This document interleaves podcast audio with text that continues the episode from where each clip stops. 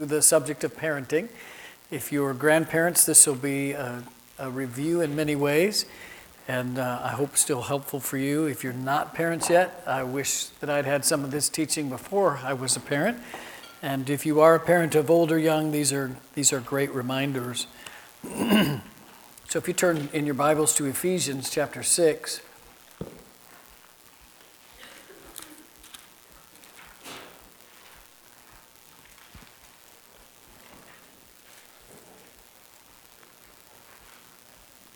just remind ourselves what the Word of God says. Ephesians 6, verses 1 through 4. Children, obey your parents in the Lord, for this is right. Honor your father and mother, which is the first commandment with a promise, so that it may be well with you and that you may live long on the earth. Fathers, do not exasperate your children to anger, but bring them up in the discipline and instruction of the Lord in this part of Ephesians, we're in the second half of the epistle where we're being told the implications of the glorious doctrines of chapters 1 through 3. And in this particular section, from the end of 5 on, we're in what's, uh, what's called sometimes in, by New Testament scholars house, house codes or house rules, or where he's addressing husbands and wives and children and slaves, uh, uh, the implications of truth into human relationships. And of course, we're focusing in these four verses on the responsibilities of children and parents. So, two messages from these four short verses. The first one focuses on the two priorities that a child has in their relationship with their parents. That's verses 1 through 3. Then, after our uh, breakout session and lunch, then we'll come back for the next session, which will be the two priorities in a parent's relationship with their children. And so the Word of God is, is clear, and we'll kind of have some time to tease out some of the implications of it. So, the two priorities in a child's relationship with their parents for this session priority one, you'll see in your notes obedient action in response to a parent's God given authority. And then, secondly, God requires an honoring attitude in response to a parent's God given authority. Obedient action and honoring attitude. Observable obedience externally but God requires, again, like we've been talking about, the heart work that needs to be done. God requires in a child's heart that there be an, an, honoring attitude, and we'll look at both of those. The, the reason that it's helpful for us as parents, these are words that would have been read in Ephesus uh, to children. Children would have heard the Word of God speak to them. By us overhearing, as parents and grandparents, by us overhearing what God told children, we're learning what our marching orders are we're learning what's the scope and sequence of the curriculum of what we're supposed to be training children. And this is what equips a parent to have confidence that they're not being unreasonable. This is what keeps a parent from having a bar that's exasperating and too high and having a standard that is beneath what, what the Lord would ask for. And so just being reminded over and over again from a familiar text that what the Lord says is that you are not you're not even doing your job. You're not being unreasonable to require your child to obey and to honor you. And what happens over time is one begins to doubt that. Sometimes it seems ineffective. Sometimes that seems impossible. The goal seems too lofty. Your children are certainly going to convince you that no one could possibly do what you're asking them to do. And so all that begins to wear down on a parent, and you just find yourself over time lowering your standard uh, sometimes we're just tempted to look around the world or even our church and say, well, what are most other people doing? And it's just healthy for us to come back to the Word and just get our marching orders from God again.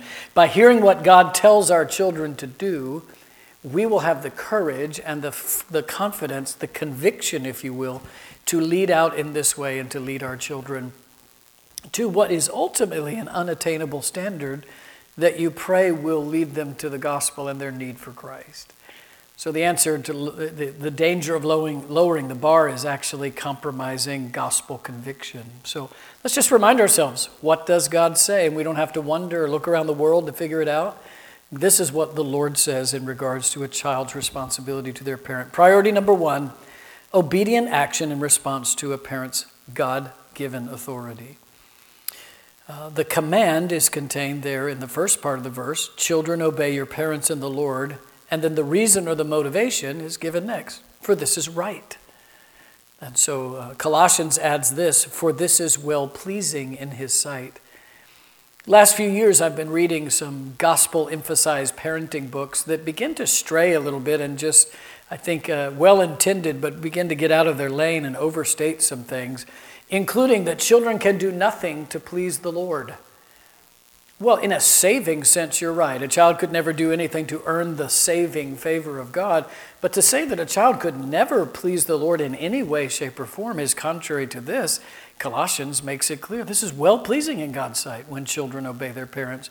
You don't need to fear telling your child it pleases the Lord when you obey, unless you're failing to make it clear that God's pleasure and smile of approval on your obedience is the same as being right with God, justified by faith through Jesus' atoning sacrifice.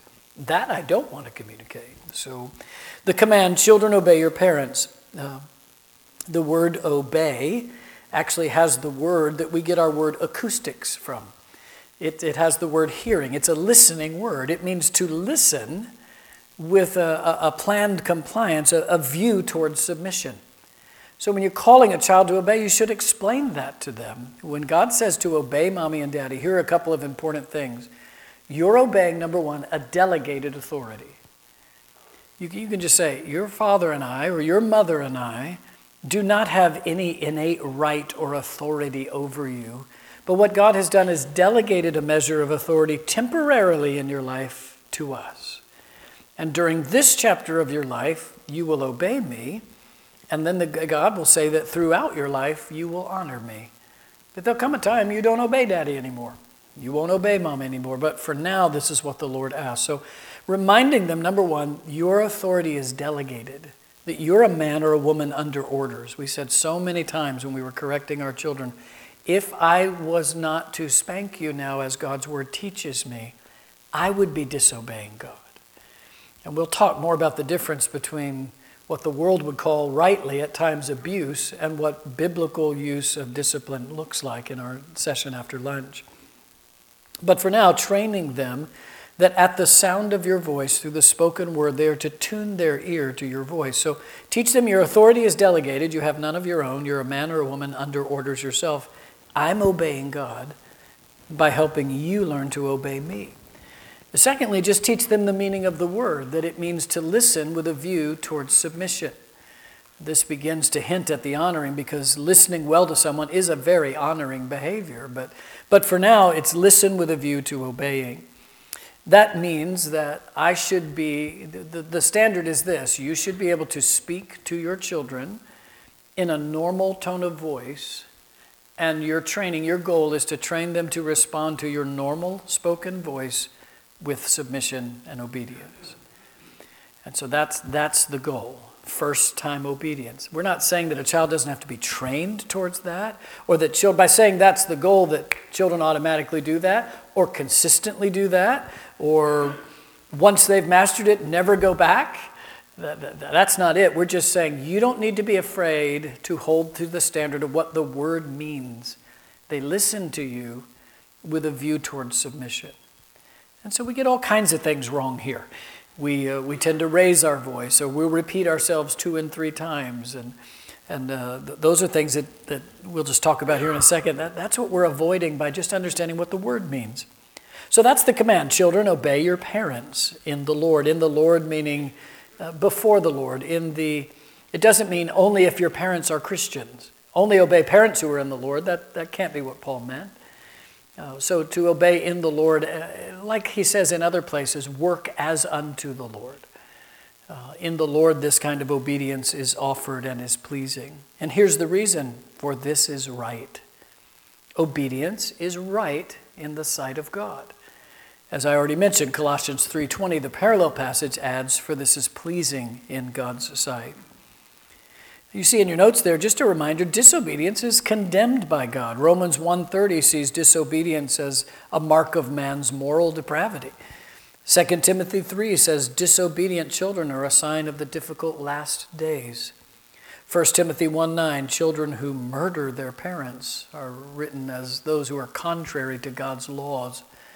So just in case your ground gets shaky and you start to be intimidated. And, but some of this is very intuitive, but I'll tell you what, as, as a pastor who spends a significant part of my ministry teaching on these areas, I'm watching a culture, um, think about the implications, a culture that can no longer be certain whether they're male or female. The destruction that will wreak havoc in families and, and authority. Some of these the things that you think, well, that's very intuitive. Of course, obeying your parents is right. Really? In South Florida, South Florida is really the North transplanted. I mean, so I live in a playground. I live in a culture where people are running away from something. They're either running away from working life and now they're retiring and coming to the playground, or they, they're running away in a second chapter of their life. Maybe their family's fallen apart and they've, they've, they've come down largely from the north and the north Midwest. And so Florida's not the South. It's not biscuits and gravy land where you say y'all. It's, uh, it's the North transplanted in many ways as, as a runaway, or the fabulously wealthy uh, who just live there, you know, a few weeks a month. So there's, it's just, it, in, in our culture, it's no longer assumed that it's intuitive that obeying your parents would be right. That's up for grabs. That's your opinion. Uh, we recently had an unbeliever come who, who second Sunday was a young college student. Second Sunday was in our church, and uh, in the sermon, the, the passage as a cross reference about loving your enemies came up. And just n- no, no religion, no Bible, no background, nothing, and came up to us and was just saying, Love your enemies. Well, what, what are y'all about? I've never even heard that phrase. And just thinking, so we're waking up in a post Christian world, so this is not a given anymore. And the, and the Spirit, in His wisdom, knew to place in Scripture the most fundamental things so that it would, it would do its supernatural work in any culture and in any era, for this is right. So, what are the implications of this? Well, I've listed several. To train your children that because of God's command, the first time you speak a command, they must obey. That's a full time job. If you're a mother with more than one child under the age of three or four in this general area, wow, this is a this is a massive, massive ministry. But keep in mind this is training, and we have to separate what's immaturity and what's rebellion. And that'll be especially important in our next session after lunch. So that's your goal. Don't, don't let them wear you down. Don't. Uh, I've often thought, you know, as Tandy and I would watch each other parent, we'd say to each other, honey, you're repeating yourself. You're, just raise that bar again, first time obedience. And, and, and I've thought how challenging and hard it would be to be a single mom or a single father. Uh, just because you don't have that partner that it, it, would take longer to recognize you've lowered your standard you don't have somebody else encouraging you put the bar high again uh, just a couple of things to avoid avoid what i call an early warning system or the countdown method i'm going to count to three one two why, why are we doing that i don't know hoping to buy some success i don't really want to have to stop what i'm doing and discipline you if you disobey so I'm just hoping some, it's just, it's very selfish and me focused. It, it feels like compassion. I don't want to have to spank their sweet little self. It's like, no, really, it's, it's about you and, and the inconvenience you feel or the lack of confidence you feel in, in, uh, in what the Lord's called us to do. So an early warning system is actually cutting against the meaning of the word. Train them to hear you. Sometimes what a child will say was, I, you know, I, I didn't hear you. Okay, well, then this use of the rod will help you tune your ear to the unique frequency of my voice. Because isn't it funny that we can be in the master bedroom on the other end of the house and I can say, hey, I was thinking about taking a day off next week and we're going to go to Disney. What? So you heard me then. I mean, selective deafness is a real disease and there is a cure. now, obviously, if they're literally in the other end of the house and didn't hear you, that's, that's different. But in other words, if there's a lot of stimuli going on, unless you have a child who has, you know, somewhere on the spectrum where they can't separate stimuli, but a, healthy, interactive, relational child, it, it, some of it is a motivation issue. And so I know you can't judge their heart. I know you can't see for certain, but there are times when you just know. Uh, parents will often ask, When do you start disciplining a child? How will I know, especially with their first? I say, Just trust me, you'll know. There, there's going to come that day, but I'm not sure they really understood. Well, there's going to come a day, it usually happens in the high chair, where they keep playing the gravity game. Blip, and you pick up the cup, and blip, and you just say, Leave your cup here. Don't, do, don't push your cup off. and they look at you and go, push, you'll know. you won't be wondering, I'm not sure they understood me. Worse yet, some of them look at you defiantly, and some of you look at like this. Twinkle eyed, aren't I cute? You'll know. So you have delegated authority. You're obligated to a standard of training them to obey you when you speak the first time in a normal tone of voice. That will require training. That will require practice. The question isn't how right now isn't how the how do you get there? The question is, will you agree with God what the end game is? Will you agree that that is the goal? And by definition of the word, that is the goal.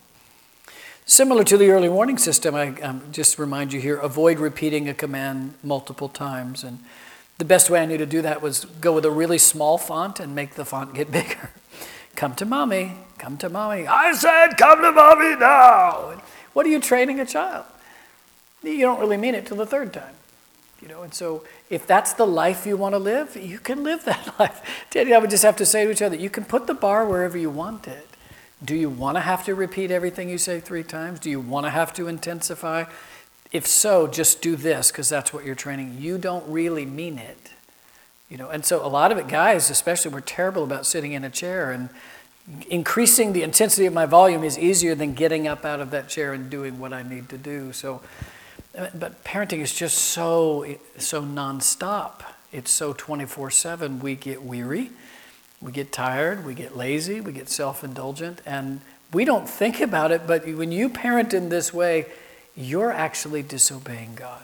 Forget what your kids are doing now. Now, now it's our issue. And so it is a, it's just a, a pervasive task, a, a rare privilege. You, God entrusted to you the training of an eternal soul. That doesn't always feel like a privilege but it is. Haven't you ever wondered, Lord, why, why did you give children to me while I was still so young and immature? Why didn't you wait until we were mature and then maybe we'd be worthy of you entrusting something like a child to us? And the Lord says, because it works like this I'm going to use the children to make you mature. And that is, that is his wise plan. Otherwise, you know, with wisdom and experience, why not just give us like, why aren't our grandchildren our children? You know, we have some life experience, we've had some time to grow in Christ, because we wouldn't be where we were in Christ for many of us with, without the process of parenting.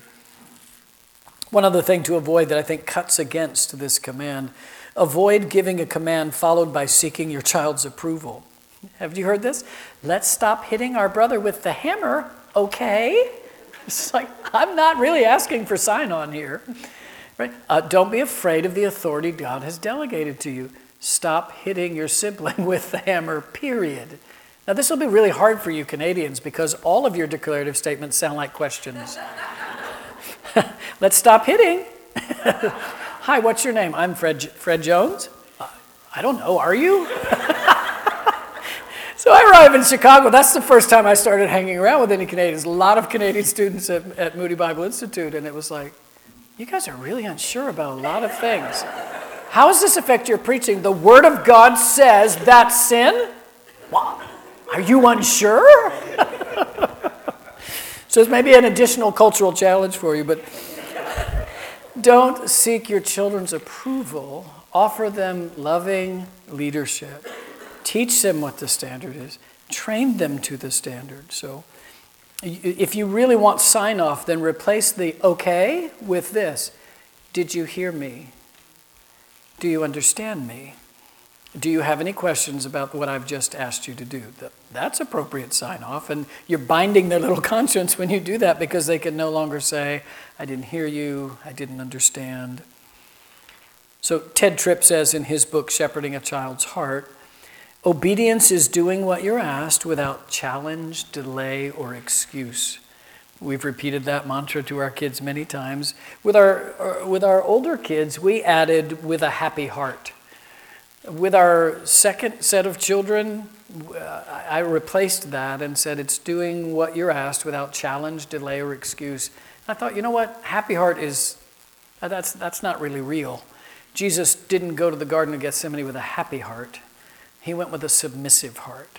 And so we replaced happy heart with doing what you're asked without challenge, delay, or excuse with a submissive heart. I really, I don't even, I don't really even care if you're happy right now. Just do what I said and, uh, and be submissive. So, challenge, of course, is a challenge to your authority. Do you have a right to tell me what to do? Delaying is, uh, I'm going to do it, but I'm going to do it later.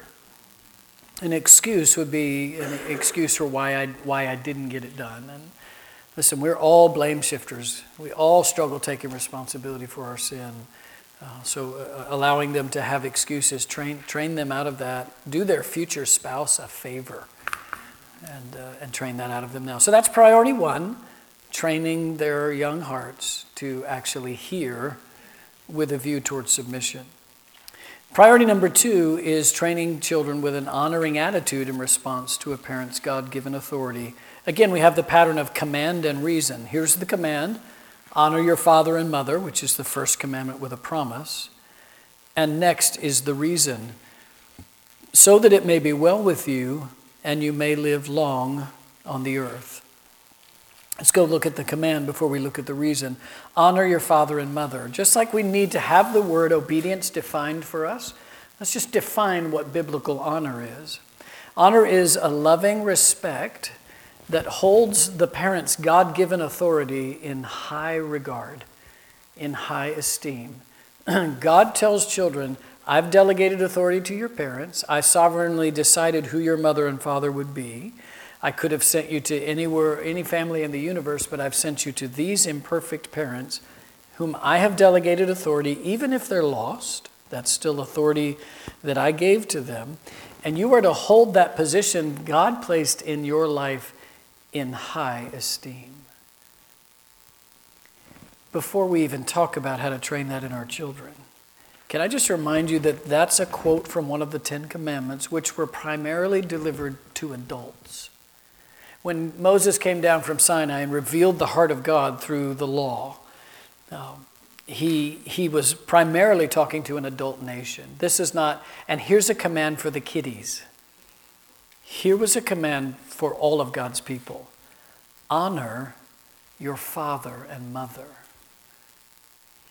You may at times be experiencing having trouble your, your children honoring you because for those of you who still live near your aging parents, your children may have seen you dishonor your own parents.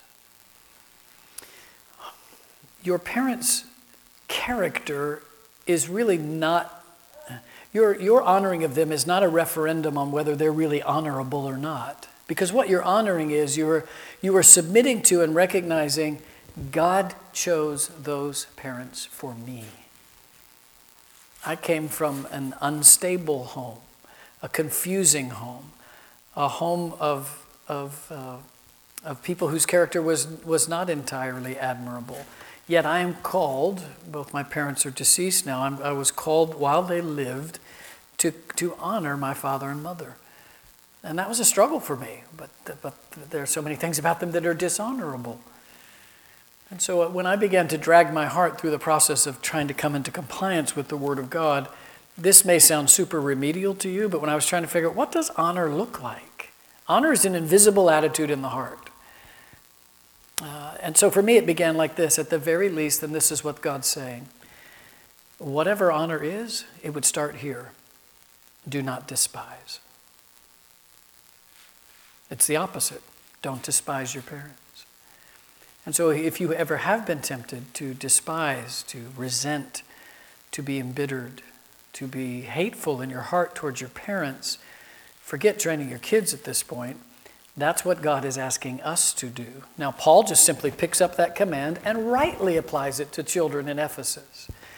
And, but before we could train our children to do anything, we, we're going to have to deal with our own hearts. So if you struggle in your heart honoring your parents, simply remind yourself of this I submit to and honor governing authorities who I don't respect their character, but I recognize that God has placed them there.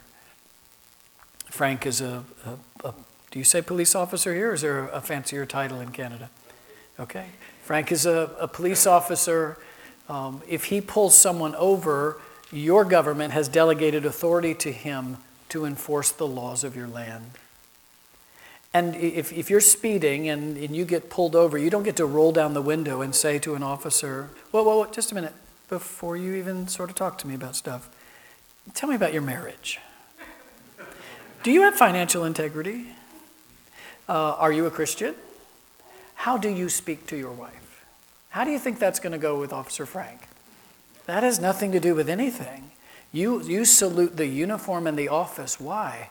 Because that's tradition and that's a Canadian thing to do? Because God said so. Submit to governing authorities. Who placed civil authority over us? At the highest level and the lowest level. God did. Jesus told Pilate, when Pilate said, Don't you realize I have authority over you? I can get you sprung out of here or I can have you killed. And Jesus made it plain you have no authority except what God has chosen to give you. Uh, I have no personal respect for the character of the President of the United States of America. His character? Mm-mm. But God calls me to honor the King. I honor the King in this sense God put President Trump there. That's not a referendum on his character. Nor do I have to uh, be able to affirm his character to say, Aye, aye, Captain, to him, and yes, sir, to the Lord in a very similar way, God gave you your parents with all their imperfections and flaws and all their strengths and weaknesses. Honor them, and by doing so, you honor God. That's what I would say to our children. Well, how do I know if I love God? I say, you know what? Just practice by loving and submitting mommy and daddy. That's, that's probably the best thing I can tell you right now. So honor your parents. Begin with don't despise them. On the other hand, I have to remind you this that you cannot allow immature or non Christian parents to dictate to you what honoring looks like. I'll give you an example. In premarital counseling, once, the curriculum I was taking a young couple through suggested that they write a letter to their parents thanking them for their parenting and in a humble way just documenting we're beginning a new chapter our relationship will be altered from this point on as a new center of the relational universe begins. And so, so this couple, uh, and, and asking your parents, how can I honor you best in this next chapter of life? Well, Little Rock, Arkansas is two hours due west of Memphis, Tennessee. And I don't remember now if it was the bride or the groom, but one of them was from Memphis, two hours away, two hours plus.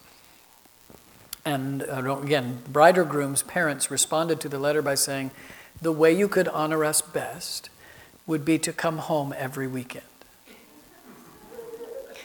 Uh, that's, that's nice to know, mom and dad, what you see as the most honoring thing I could do. But why, they, they, they could not comply with that command. That would put them out of step with other biblical commands, of not the least of which would be involvement in their local church. And so it was good to find out wow, that's really meaningful to mom and dad, and we will do that as often as we can while trying to build our new home, our new marriage, and keep our involvement in the church. So, so asking your parents, what are the things I do that are m- most honoring, even as an adult? How can I honor you best? You can inform yourself with that. It just cannot, by definition, become your marching orders. Now, what they say might be something you can easily accomplish and not be in uh, failing to be in compliance with other things that God has asked you to do besides honoring your parents. So it, it, it's not going to be as simple as asking them, though it would be wise to say, What are the things I do that make you feel most honored? Or, Are there any things I ever do that make you feel dishonored? That would be a harder question to ask, but might also be good to know. But they can't become your marching orders. In other words, honoring is a private attitude in your heart that no one could really dictate. Nevertheless, I'd want to know what do I do that makes you feel most honored? When do you perceive I honor you best? It, use that to be informed, but it, it cannot, by definition, become your marching orders. So, before you're going to press your own children, you're going to have to do some work perhaps in your own heart. Do you honor your own parents in the privacy of your heart? Would your words be noted as honorable towards your parents? I have to be careful of this in my counseling when I'm having to just honestly describe some of the things that the Lord taught me in the childhood home I grew up and give an honest assessment about certain histories of things that happened multi generational in my family. Um, how do I do that and not dishonor you know, now even now, even now, my deceased parents, and, and and it's really it's not so much about what I would choose to disclose to you, as much as what's the attitude in my heart at the time I'm doing it. Am I enjoying hanging dirty laundry? Do, is there any part of me that would like you to think ill of my parents or feel sorry for me? Or there's all kinds of ways you could mess this up. But it's a heart. No one can answer for you. Only you and your conscience and the Lord could say, Do you, have you honored your own father and mother? And you may need to repent of that and just say, No, I've not, Lord. I've often wondered why in the world you didn't you know, give me better parents. And to which you ought to ask your heart, what makes you think you deserved better parents? right? There's presumption there, isn't there, that, that my life should be a certain way. So honor your father and mother, and then train your children to honor you as well. That can sound rather self serving, but nevertheless, that's why you have to be encouraged. God says to do this. I've said, even in the last year, dozens of times, listen, child, I don't have a sick need to be honored by you. I don't have a, a great insecurity that gets filled by adolescence affirming me. I'm just telling you, God says to honor me for your good. Because if you can't honor me when I don't make sense to you, trust me. What God is going to ask you to do the rest of your life will often not make sense to you. Just, just honor, be honorable towards me. Trust me. And, and so it, it's important. So here are just some outward manifestations, especially in the early years uh, for how you would, again, it's an inner attitude, but how would I know if my child's inner attitude is in compliance and actually is honoring? Well, here are some outward signs. Number one, when children are young, making eye contact with you when you speak to them. And really, not just with you, you have a great opportunity, particularly in the church and at schools, to teach them to be respectful by making eye contact with authority there are some children that are very shy. I've had children, you know, who we would carry into church, and there's Mr. Jones. We, we would practice. Mr. Jones is going to say hi to you when you get to church this morning, and I don't want you burying your face in my armpit. I want you to look at Mr. Jones and say hello. And we practice, and I'm not saying every time they don't do that, that's an automatic defiance. It's, it's allowing them to mature. That's immaturity. But there does reach a certain age when they're old enough to understand, and by now we've been working on this. It, could become an issue of defiance. So you've probably met those children, the shy children, sometimes defiant children. But haven't you also, you also met a kid that gives off a vibe that goes, You're not, you don't intimidate me. You're not really worthy of my eye contact, and I'm not giving it to you. There's, there's attitudes in there. So that's the opposite of honoring. So train them to make eye contact with you when you speak. That's a very honoring behavior uh, to make eye contact with other authority figures in their life. Obviously, honor can be shown by respectful word choices and a respectful tone of voice. You know, you can ask a, a child, Did you do such and such? Yes, I did. You annoying human being who shouldn't be asking me, how could you ever question whether I would do what you've asked me to do because I have a, a pure track record of compliance and obedience? Right? That tone of voice is not honoring. Yes, I, what's it really expressing? You irritate me. You're bothering me. So train them not only word choices, but even tone of voice. Yes, you are in your home the tone police. Thirdly, honoring facial expressions and body language. A huge amount of communication happens that, that's not just words and not just tone, but other body language that goes with it. Most notably in young adolescents, the rolling of the eyes. It's what the proverb says. It's one of the, the seven things God hates is haughty eyes. Right? That's just, is there anything more irritating than that? well, one of my kids has developed a, I've told them not to do it again, but I'll say something and rather than honoring me fully, they'll just look at me and go, and in my heart when I've said, I'm going to break that thumb. No, do not, do not stick your thumb up at me. I, I, I, it just means, uh, no, no. Just say yes. It's super simple. It requires actually less work than this. Just, and it bothers me, just don't do it. Attentive listening. That, that, that goes right along with eye contact, but put your phone down when I'm speaking to you and listen to me. Give me, give me, it, it, it's what Solomon says over and over again, in, the, in particularly Proverbs 1 through 9. Listen to me. Give me your heart. Let the words that fall from my mouth tie them like you know string around your finger. Put them like a necklace around your neck, like a like a laurel on your head. But, but be warned, parents, if you're going to call for that kind of attentiveness, to hang on your every word, then you better make sure that what comes out of your mouth is scriptural and not opinion.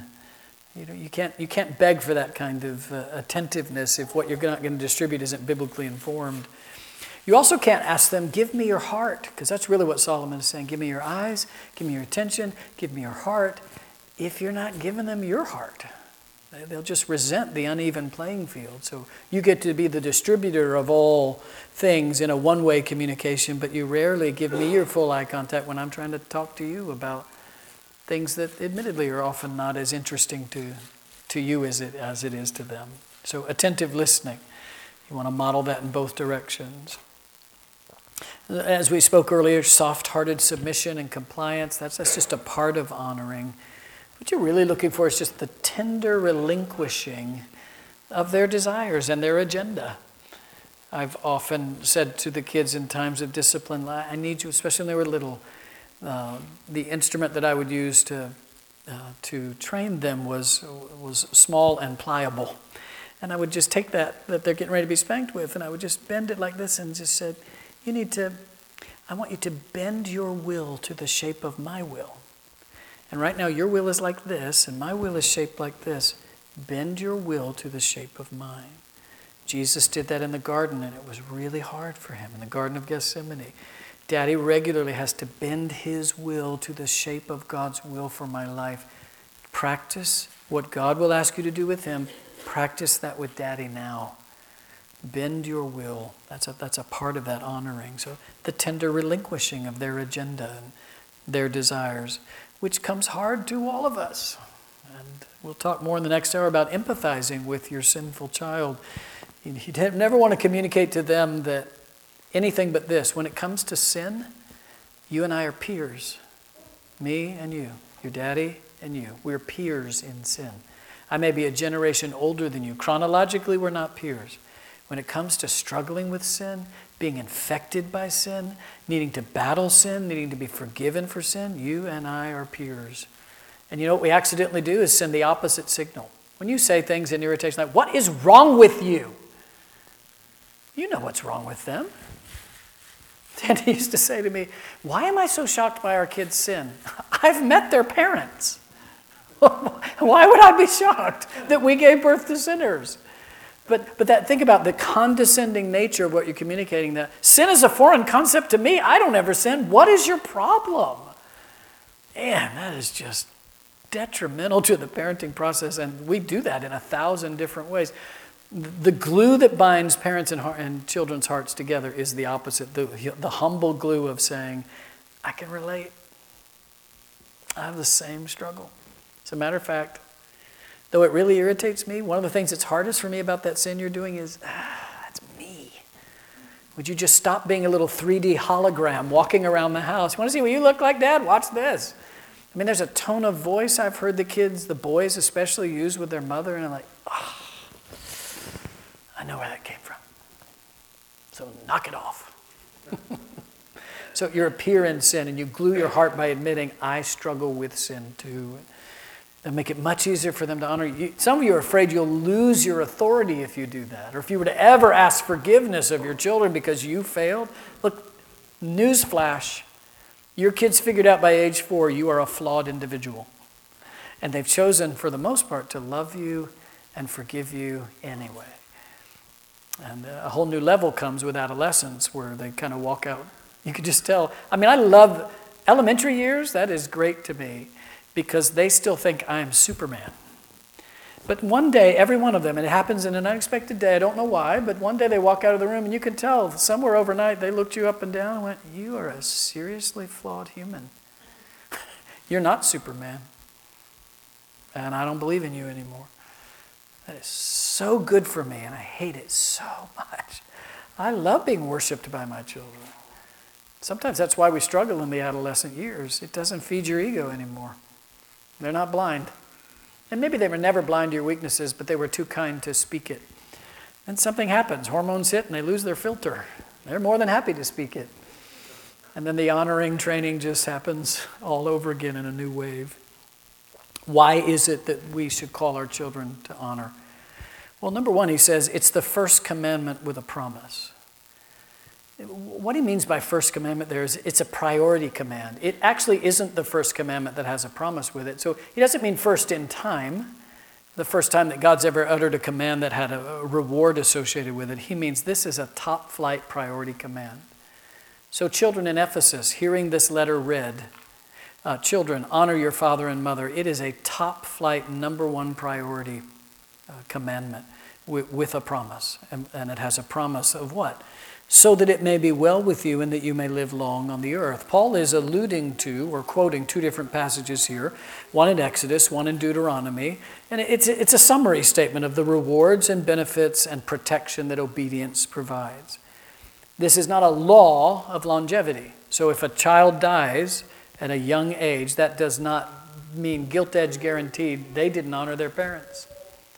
Uh, that's, that's not what he's saying, but he's just saying there are blessings and protections that generally come, long life, and a, and a different quality of life that comes to those who, who obey these commands and, and honor the Lord in this way.